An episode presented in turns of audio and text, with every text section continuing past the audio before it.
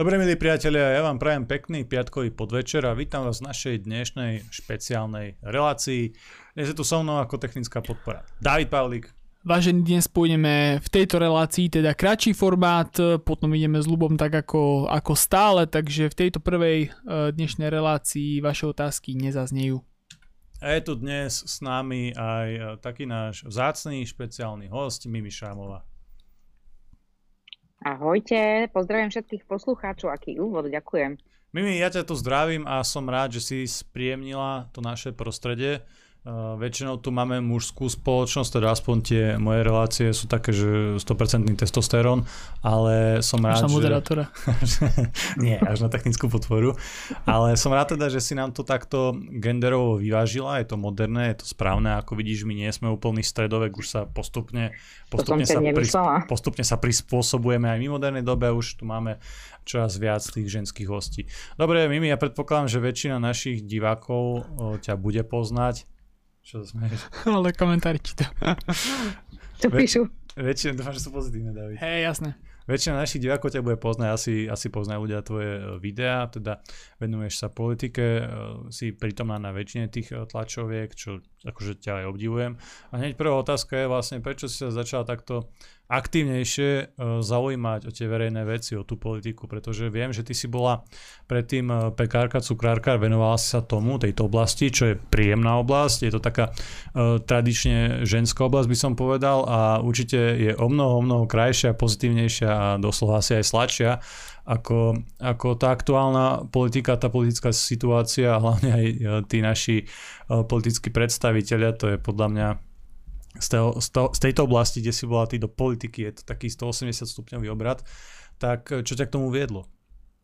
No, uh, najskôr začnem tým, že čo ma viedlo k tým koláčom. A k tým koláčom ma viedlo presne toto, čo spomínaš pretože ja som predtým pôsobila v, v určite som teda robila s politikou, pôsobila som v nadnárodných korporáciách, kde som mala na starosti rôzne uh, zákony, komunikáciu, komunikáciu s politikmi, s médiami a tak ďalej, ale potom som už z toho bola taká vyhorená, že potrebovala som zmenu, čiže urobila som si rôzne cukárenské kurzy v Paríži, vo Viedni a urobila som si, tak, urobila som si firmu a venovala som sa popri tom aj marketingu, politickému marketingu a PR a reklame, ale to bola pre mňa terapia, taký únik z tej politiky, že som si robila také koláčiky, som si zdobila, som si dávala dokopy rôzne recepty a celkom dobre sa ten biznis rozbehol.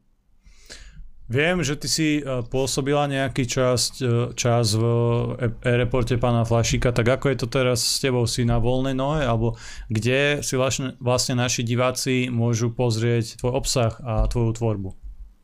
Áno, ja už nie som takmer 9 mesiacov v e-reporte a urobila som si vlastný kanál YouTube, predňala som si štúdio a tam si pozývam hostí alebo točím v teréne, niektorých navštívim priamo v ich kanceláriách No a urobila som aj telegramový účet e, pod mojím menom. E, tým, že ja e, veľa sa hrabem v politike ráno, na obed, večer, v noci, tak robím si také výstrižky, ten monitoring a som si povedala, že budem to tam dávať na ten, na ten telegram a celkom sa to rozbehlo a viacerí ľudia mi povedali, že je to pre nich celkom dobrý zdroj informácií, mm. tak to ma teší. Dobre, keď sa bavíme už o tých sociálnych sieťach, tak ja to rovno využijem, že si tu s nami a že aj ty používaš Telegram. Skús po- povedať, že aké má ten Telegram výhody oproti tým ostatným klasickým sieťam. Bavíme sa teda o nejakej osobnej skúsenosti. Ja, ja to tu často propagujeme. Ne, nechcem byť nejaký maskot Telegramu, samozrejme. Ja nehovorím, že to je najlepšia aplikácia na svete alebo nejaká najspoľahlivejšia, ale vieme naozaj z toho, ako fungujeme, že tam naozaj je tá sloboda slova, že tam fungujeme bez obmedzení a to je dnešnej dobe informačnej vojny naozaj kľúčové. To je ten prvý, prvý krok, ten prvý prvok, ktorý musíte urobiť, aby ste boli nejakým spôsobom v obraze, dostať sa do priestoru, kde tá cenzúra nie je, kde je ten tok informácií neregulovaný a žiaľ ten Facebook taký nie je, ani ten YouTube, ani Instagram, na všetkých týchto sieťach sme fakt, že pod enormným tlakom sa tam brutálne blokovaní, obmedzovaní. Na YouTube trochu menej, ale aj tam dostávame tie tzv. strajky, ale hlavne na Facebooku. Tam mám zmazali tri dosť veľké stránky a ja si myslím, že účelovo, bez nejakého adekvátneho, relevantného dôvodu. Ale na Telegrame takúto skúsenosť nemáme, takže ja vás všetkých vyzývam, aj tí, ktorí ste tu cez Mimi, tí, ktorí nás nesledujete pravidelne, fakt si stiahnete ten Telegram a tam máte aspoň zatiaľ garanciu, že sa k vám dostanú tie surové informácie, z ktorých si vy môžete potom robiť obraz. Mimi, skús teraz ty povedať nejakú svoju skúsenosť s tým Telegramom. Janko, je to presne ako hovoríš. Tak ako vlastne na tom Facebooku sme tušili nejakého 2008. 2010. roku fungovali všetci, ale potom prišla e, COVID pandémia, COVID šikana a potom prišiel konflikt na Ukrajine a bohužiaľ začala, teda aspoň ja to osobne tak vnímam, že začala tam byť dosť prísna cenzúra, buď tie príspevky sa banovali, alebo sa dávali nižšie, aby to ľudia nevideli, ten, ten, tá viditeľnosť sa potom znižovala počas 90 dní, alebo dalo sa to predlžovať. A mne sa to stalo veľmi často, tak uh, aj na váš podnet, lebo ja som teda, mm. viem, že na Telegrame vy ste boli, a aj stále ste to hovorili v reláciách, že nech ľudia prejdú na Telegram, tak som prešla tam a musím poklopať, tá sloboda slova tam je určite väčšia ako na Facebooku. A potom zase, keď si vezmeme, ja si myslím, že dobrý je taký mix. Keď si vezmeme YouTube, tak uh, tam sú, ja mám teda aspoň podľa mojich uh, štatistík, sú tam starší ľudia, 45 rokov viac, 65 plus. TikTok je takisto veľmi zaujímavá platforma pre tých mladších ľudí. A TikTok mi dcera zrušila, lebo sme si tam natočili nejaké video, ako tancujeme a potom to za mňa hambila, takže mi ho zrušila. Ale teraz som, si ho, teraz som si ho späť aktivovala Eh, aby som sledovala, lebo tie politické strany, tak ako sa blížime k voľbám, tak eh, samozrejme siahli aj po TikToku, ešte mhm. kým nám ho tu zatrhnú. No a potom ešte aj Instagram využívam eh, na nejaké akože krátke šoty alebo komunikáciu s, s, s ľuďmi. A čo sa mi veľmi osvedčilo, sú na YouTube také shorts, nie je to teda na mojom kanáli, ale mhm. viem teda, že, že to veľmi fičí. To sú tie krátke videá na výšku do jednej minúty, ako keby storička a uh, viem, že tie vedia nahnať veľa ľudí potom na stránku. Takže, no a potom samozrejme LinkedIn, a to je taká, že profesionálna sieť, uh, tam to mám biznis kontakty a z minulých robôt a tak ďalej. Dobre, mňa zaujíma teda niečo z tej praxe, hej, z toho terénu, ako si vravela.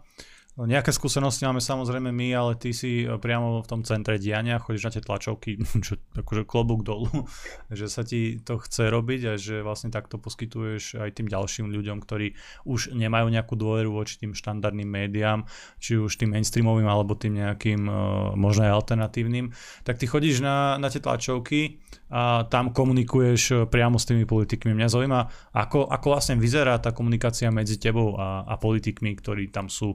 Bajme sa teda najmä asi o opozičných politikoch. Áno, e, alebo snažím sa venovať viac menej opozičným politikom a opozičným tlačovým konferenciám, pretože mám pocit, že majú v mainstreamových médiách veľmi málo priestoru jednak a jednak mainstreamoví novinári, ktorí sa, aj keď prídu na tlačové konferencie opozície, mám pocit, že tie otázky uh, nenadvezujú na to, čo sú tie aktuálne témy. Takže no je to tam také, ako by som povedal, je to zaujímavé, akože je to povážlivé aj kvôli tomu, mm. že veľmi často som tam sama, či je to tlačová konferencia, ja neviem, republiky alebo častokrát aj smeru, ale stalo sa mi aj neviem 5 krát po sebe, že som bola sama aj na tlačovej konferencii hlasu, takže je to také. No. Myslím si, že teraz pred voľbami, že ako sa to, ako sa to začína tá situácia rozvírovať, tak tak tí novinári tam budú chodiť, no, myslím si, aj na opozičné.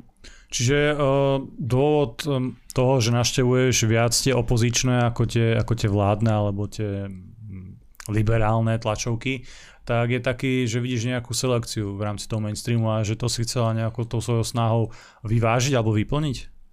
Áno, presne ako hovoríš. A zase, vieš, neviem si predstaviť, že by som prišla na tlačovú konferenciu Eduarda Hegera, hmm. aby som sa ho tam niečo spýtala a ty si myslíš, že by mi odpovedal k veci. No však ako vidíš, čo hovorí v sobotných dialógoch, Takže ako, možno, že by som ho dostala do úzkých, ale predpokladám, že na ďalší krát by som sa už na tú tlačovú konferenciu, neviem, na úrad vlády alebo niekde nedostala. Lebo aj mm. také sa robí, že sú novinári, ktorí majú, majú zakázaný vstup uh, na ministerstvo alebo na úrad vlády, hlavne z alternatívnych médií, takže aj také sa deje. Dobre, my máme na druhej strane zase, uh, my tlačovky nerobíme samozrejme, ale máme nejaké skúsenosti skôr z ulic, to môže potvrdiť aj David, ktorý Uh, som počul, že ty si často agresívny v uliciach, ale ospravedlňujem ťa aspoň to, že máš dosť zdravú techniku a že často je tá technika terčia. Ja som agresívny, takže... to kde si videl? Nie, videl som to niekde, niekto mi to, niekde som nejaké story. LGBT Ko- komentár alebo niečo také, neviem, či to bolo na tom prvom prajde alebo čo, ale uh, ako dobré, keď niekto ide zničiť techniku za pár tisíc, tak nebudeš sa pozrieť. To radšej tú manželku obetuješ, ale tú kameru, tú kameru fakt proste fakt ne, nechajte ju, nerobte to, nechytajte Začnem to. hrízť. Takže OK, vtedy, vtedy tá agresivita stúpa. Ale také naše skúsenosti s Davidom, čo máme, je uh, také najzaujímavejšie, pamätáš si, my sme sa tam aj stretli, bol ten uh, veľký protest daždi, za, áno, za predčasné voľby, Uh-huh. Vtedy to zase tí mainstreamoví novinári, myslím teraz, že to bola televízia Markíza, oni to nazvali, Dezoláti, že, že pochod dezolátov, alebo dezoláti v áno, uliciach. Áno, to bolo presne. A urobili takú veľmi, samozrejme, tendenčnú reportáž. My sme zase urobili nejaký ten náš pohľad a preto je to možno aj dôležité, aby ten, e, ten pozorovateľ, ktorý vtedy v tej Bratislave nebol, alebo ktorý bol možno v zahraničí a chcel prísť, si mohol urobiť obraz o tom, ako to vyzerá, pretože určite mi potvrdíš, že keby si pozeral len Markízu, tak si myslíš jednu vec, ale keď si pozrieš zároveň aj ten kultúrblog alebo tvoje videá, tak sa ti vie do tej, e, ten obraz do veľkej miery vyvážiť zase nejak tak do tej objektívnej hranice. Áno, súhlasím, no ako možno sa, alebo určite aj vy sa stretávate jednak s tými názormi, že ľudia sa utíkajú k alternatíve, ale jednak to vidno aj na číslach, štatistikách, že uh, ako tie videnia alebo tí followery vedia narásť. A je to presne tak, ako hovoríš, no ako ja, ja, nemám, ja nemám televíziu, ja správy nepozerám v hlavné správy asi 10 rokov a informácie si vyberám na internete. E, čítam si, samozrejme čítam všetko, aby som bola v obraze, ale e, čo sa stretávam s ľuďmi, tak čoraz viac sú z toho mainstreamu sklamaní a čoraz viacej buď teda e, pozerajú aj mainstream, ale preklapajú si to do alternatívy alebo vyslovne sledujú len alternatívu. Akurát včera mi bol jeden z nami tu na Zhorského parku a že áno, že poslal mi ráno o 8 screenshot, že pozerá na televízore moje nejaký rozhovor a povedal áno a teraz už o 9 si naladím ďalšie, že si naladím Infovojnu a večer Kultúrblok. Čiže oni už majú normálne zmapované tie relácie a myslím si, že aj vy, eh, aj vaše čísla išli hore, takže má to svoje, svoj význam, opodstatnenie. Naše čísla, naše. naše čísla išli hore, potom nám tie čísla zrušili. Hej, no, ja viem, Takže ja viem, no. je to taký kolobeh nášho života na sociálnych sieťach v tom vrednom priestore.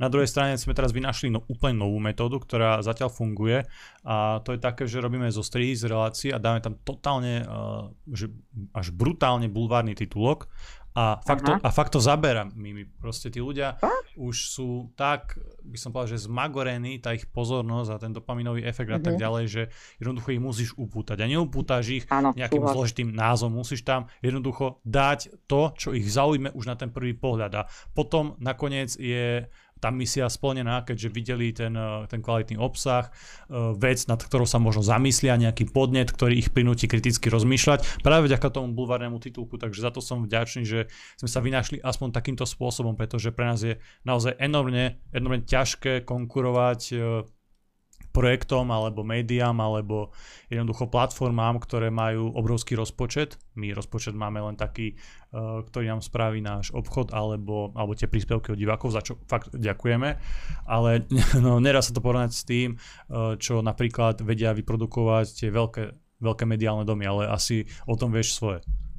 No, je to presne ako hovoríš, ako uh, tieto alternatívne médiá často žijú, akože nechcem povedať, že od výplaty k výplate, lebo ak vôbec tam nejaká výplata je, ale uh, z, z, jak sa to vie, z ruky do úst, úst do úst, takže je to veľmi náročné a často aj tie opozičné uh, strany uh, musím povedať, že nie je to nejak, že wow, že teraz je tu alternatíva, že by ich nejak ako sponzorovali, ja som sa s tým teda nestretla, takže ako živoria. Ale ja ti niečo poviem, ja som rozmýšľala nad niečím iným a to je to, že predstav si, že ja neviem teda, ako dopadnú voľby v septembri a teda neviem, mm. či aj vy počítate dní už do tých volieb, kedy bude 30. september, pretože myslím si, že to budú veľmi dôležité voľby. Ale predstav si, že vzhľadom na to, že tá opozícia ako nemá šancu sa dostať do mainstreamu, nielen do mainstreamu, ale myslím televízneho, ale aj do iných médií, tlačených napríklad rády a tak ďalej, uh, ak by fakt uh, opozícia vyhrala a stávala vládu, tak bolo by to, myslím si, vďaka alternatíve a to by bolo, viete, ako povedal raz uh, Eduard Hege, to by bol jav sveta, si myslím, že keby opozícia vyhrala voľby s pomocou alternatívy. Samozrejme, nie je opozícia ako opozícia. Tie jednotlivé opozičné strany sa dosť rozlišujú tiež tými svojimi finančnými možnosťami a možno aj e, kontaktami na jednotlivých novinárov. Predsa len ten rozdiel vidíme napríklad v prezentácii hlasu, ktorý má dostatočný priestor. Podľa mňa, podľa toho, ako to ja vnímam, to je môj subjektívny pohľad, na, na tej mainstreamovej scéne zase sú aj alternatívne médiá, ktoré majú tých svojich favoritov alebo tých svojich nejakých uh, sympatizantov, ale na druhej strane samozrejme nedá sa to porovnať s priestorom, ktorý majú napríklad, ja neviem, Mikuláš Zurinda, ktorý neznamená ešte zatiaľ nič, alebo, alebo KD, nejaké KDH proste, demokrati a tak ďalej. No. Hej, to je zase niečo jablko, iné. Jablko tiež? No, jablko ešte tak celkom nerátam, pretože to je na skôr taká, no. taká, taká paródia. Podľa mňa aj tí mainstreamoví novinári to jablko neberú až tak vážne.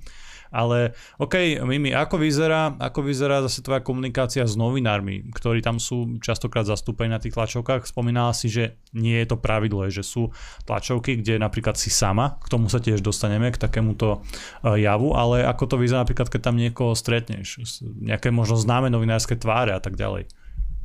No, uh, pozri, asi, neviem, ťa teraz klameme, ale to nie sú nejaké friendly faces, že, teda, že by tam ako nejak ma vítali s nadšením, ako ja sa vždycky pozdravím, ja väčšine z nich vykám, niektorých poznám osobne, e, s tými si týkam. E, ja som tu viackrát spomínal, že tí kamerameni sú v pohode. E, sa stáva sa, že príde veľmi veľa kameramanov, napríklad je tam 5 kamier, nikto nejde naživo, robí sa z toho potom nejaké dokrútky a robí sa z toho záznam, ale kameramani sú fajn, ako ten, ten technický, tá technická podpora je v pohode. No a tí novinári, pozri sa, ako napríklad je, sú novinári z Markízy, moja osobná skúsenosť s nimi je taká, že uh, mi prídu takí veľmi ako sebavedomí, no, takže ono to aj vidno na tom vystupovaní aj spôsobom, akým sa pýtajú politikov, ale ako je to od prípadu k prípadu, no akože sú fajn, väčšinou z RTVS alebo z rozhlasu, aj z Jojky. Ako poznám, poznám viacerých ľudí, ale, poznám, alebo, ale sú ľudia, ktorí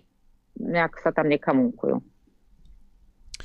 Mimi, ako by mali, uh, alebo respektíve, mali by ľudia ísť nejakým tým tvojim príkladom, že sa trošku viac zaujímať o tú politiku a dať do toho aj nejaký aktívny prístup, sledovať si tie informácie, zhromažďovať, zdieľať, šíriť možno tí, ktorí to majú blízko, sa aj zúčastňovať tých, uh, tých akcií, ako sú tlačovky trebárs, alebo, alebo nejaké protesty a iné mítingy.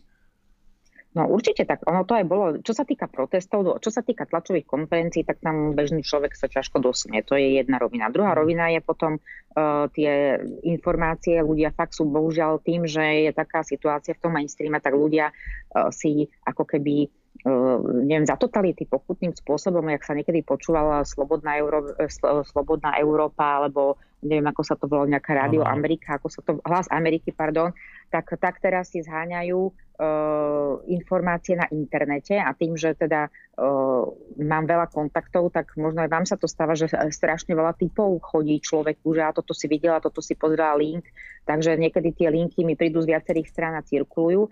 No a čo sa týka protestov, tam určite áno, uh, vidno, že tí ľudia, no ako ktoré, hej, keď je to dobre zorganizované, aj teraz napríklad posledný protest, pochod zamier v Bratislave, tak tam bolo dosť veľa ľudí, to sa mi páčilo, že sa tam takmer všetky politické strany celého spektra e, viac menej opozičného spojili. To bolo podobné ako na tom proteste zámier, ktorý bol vtedy v oktobri v tom daždi.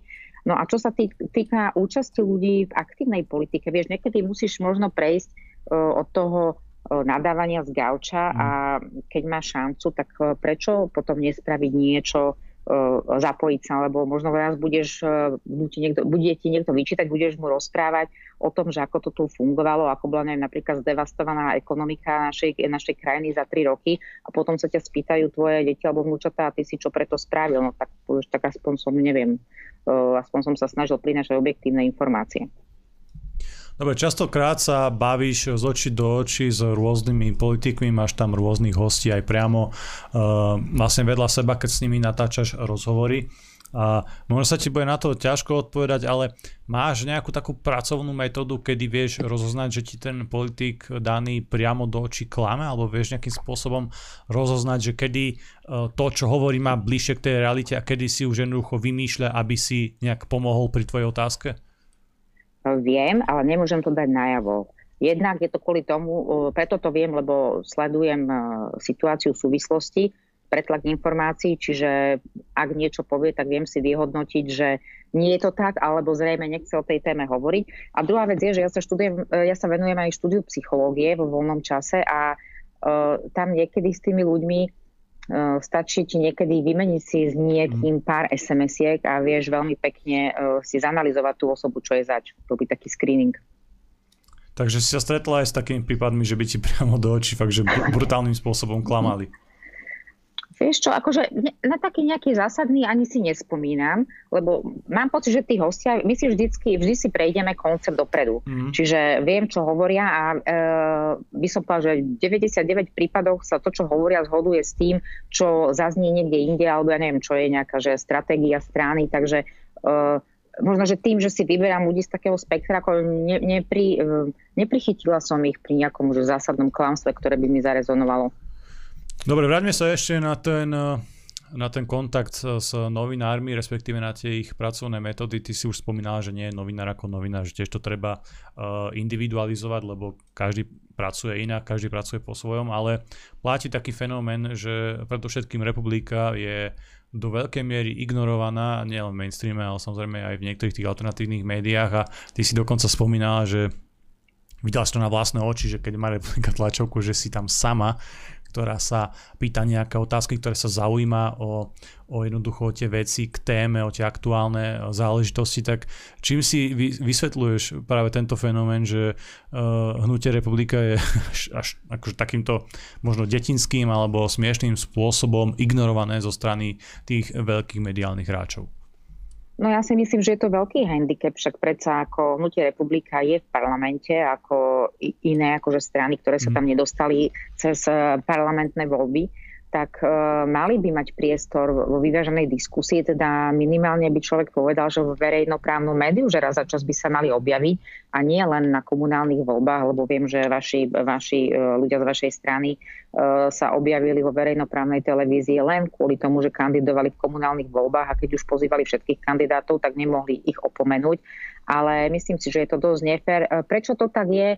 No pozri sa, však ako nie je tajomstvo, že uh, hnutie republika je označované, označen, označované ako, ako fašistická strana a pretože je tam veľa ľudí, ktorí prišli z LSNS. Mm, mm. Uh, naopak na druhej strane LSNS spolupracovalo s touto vládou pri niektorých hlasovaniach, to už ako nikto nerieši. Takže je to, je to bohužiaľ dvojitý meter a preto hovorím, že tá alternatíva, ak sa fakt Myslím si, že hnutie republika sa dostane do parlamentu. Otázne je, že ako sa tam bude skladať mhm. tá, e, tá vláda potom, tá koalícia, ale určite má priestor na politickej scéne a takisto v politických diskusiách. Mimi, nám sa často stáva, že keď tu niekoho pozývame, lebo ja sa fakt snažím úplne z, z, rôzneho, mhm. z rôznej časti toho spektra, mne je absolútne jedno, či je ten človek liberál alebo či je progresívny. Ja sa vždy budem snažiť s tým človekom nájsť uh, spoločnú reč, reč za každých okolností a nájsť si možno nejaké témy, uh, s ktorými si rozumieme. Mali sme, čo si spomínam, mali sme poslanca za Smerodina, uh, mali sme Romanu Tabak, s, ktorou, s ktorou sme sa dobre pobavili o športe.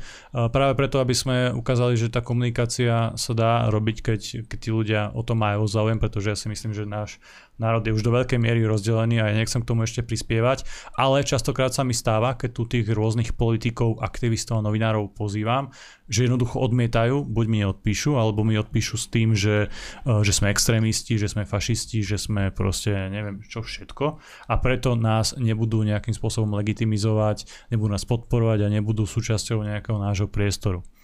Čo si myslíš o takejto stratégii komunikačnej a či sa ti stalo niečo obdobné, že si niekoho pozvala, že si o niekoho zaujímala a ten ti odpísal nie, lebo neviem, lebo si robila v aeroporte, nie, lebo dal si priestor Uhríkovi a podobne. No tak to sa mi teda stalo uh, a zas, uh, ono to malo viacej rovín. Stalo sa mi, že som ešte keď som bola v aeroporte, som samozrejme pozývala politikov z rôzneho politického spektra, hmm. aj z mimoparlamentných strán a stalo sa mi, že buď neodpísali, neozvali sa, alebo povedali, že nemajú záujem, alebo proste akože odignorovali to.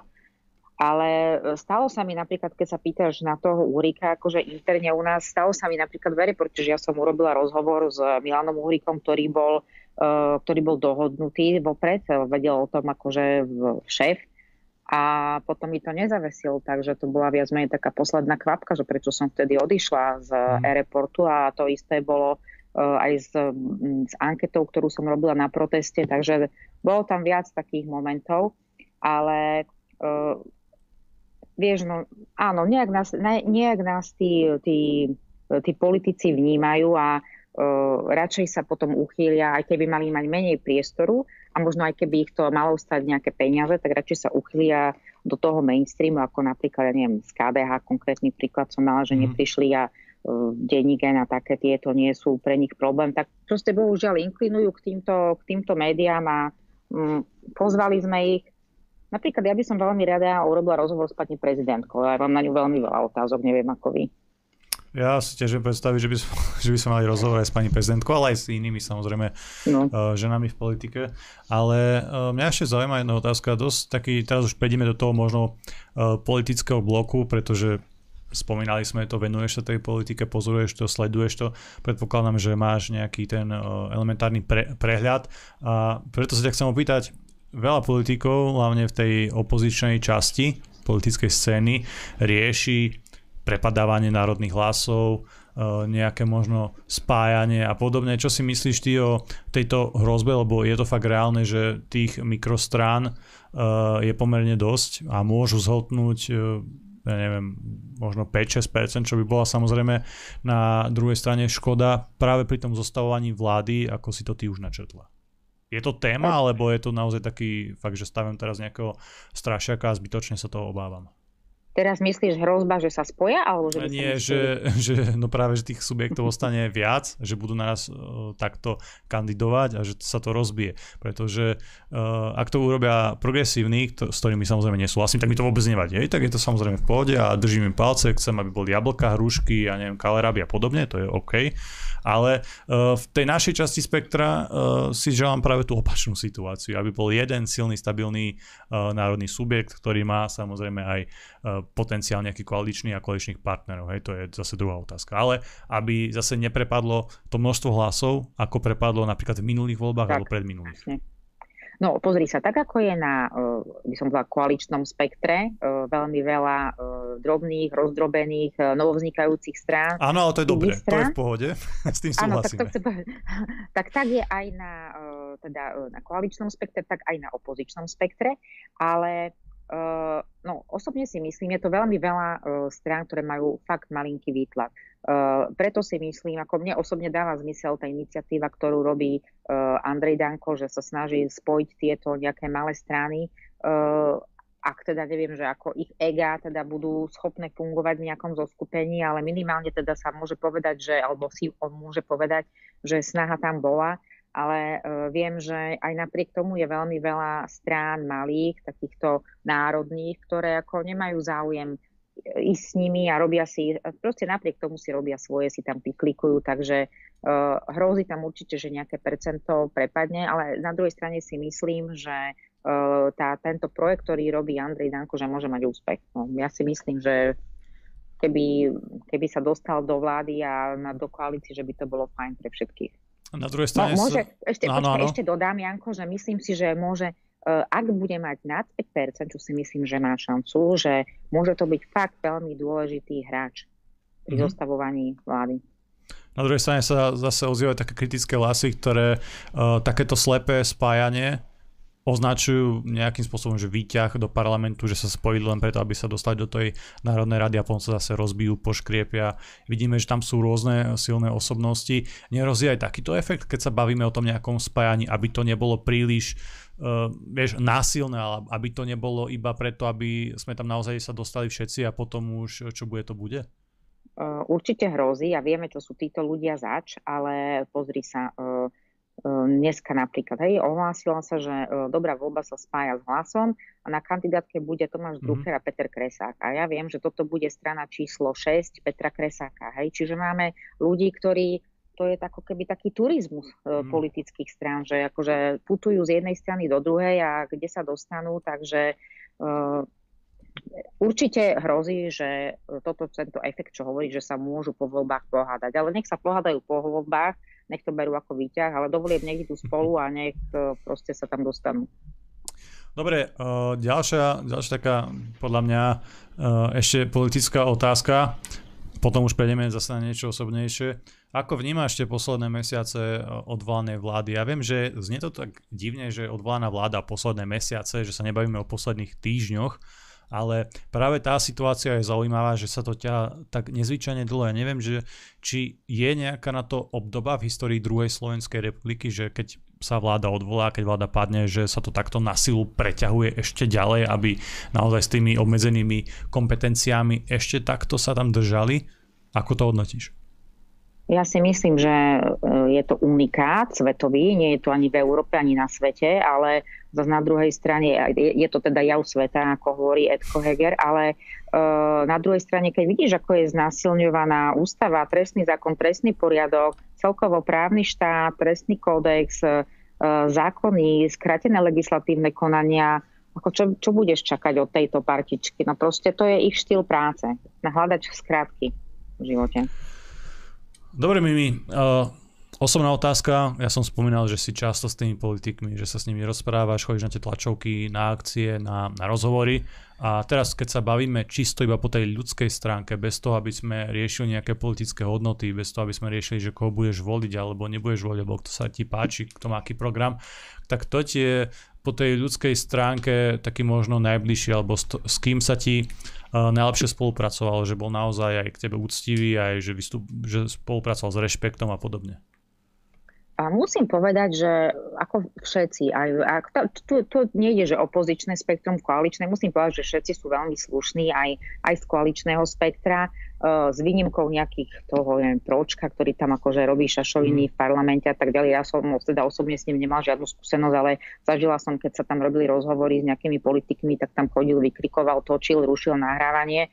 Takže musím povedať, že moji respondenti sa správajú veľmi slušne, veľmi korektne a takisto aj z opozičného eh, spektra niekoho osloví v parlamente, ako správajú sa veľmi slušne.